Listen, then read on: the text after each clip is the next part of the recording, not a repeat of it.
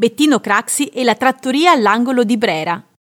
Nella Milano dove nasce, il 24 febbraio del 1934, e dove debutta il giovane ma già aggressivo Bettino, non c'è nulla da bere, ma tanto da combattere e tutto da costruire, soprattutto in politica.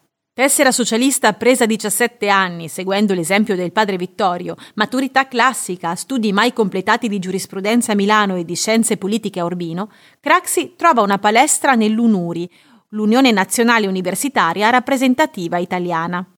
Quando torna a Milano gira in bicicletta per i propri comizi. Ha già scoperto una delle sue vocazioni, la politica del fare, che gli deriva, oltre che dall'indole personale, dal contesto che gli sta attorno. La sera mangia all'angolo, una trattoria di Brera, ritrovo di pittori e artisti, e il proprietario li fa mangiare a sbafo in cambio di quadri. A Craxi piace l'ambiente, gli permette di ascoltare le conversazioni tenendosi in disparte, per farsi un'idea dei discorsi e delle opinioni della sinistra. Ed è qui che conosce Filippo Panseca, artista squattrinato di fervente fede socialista, di cui diventa amico.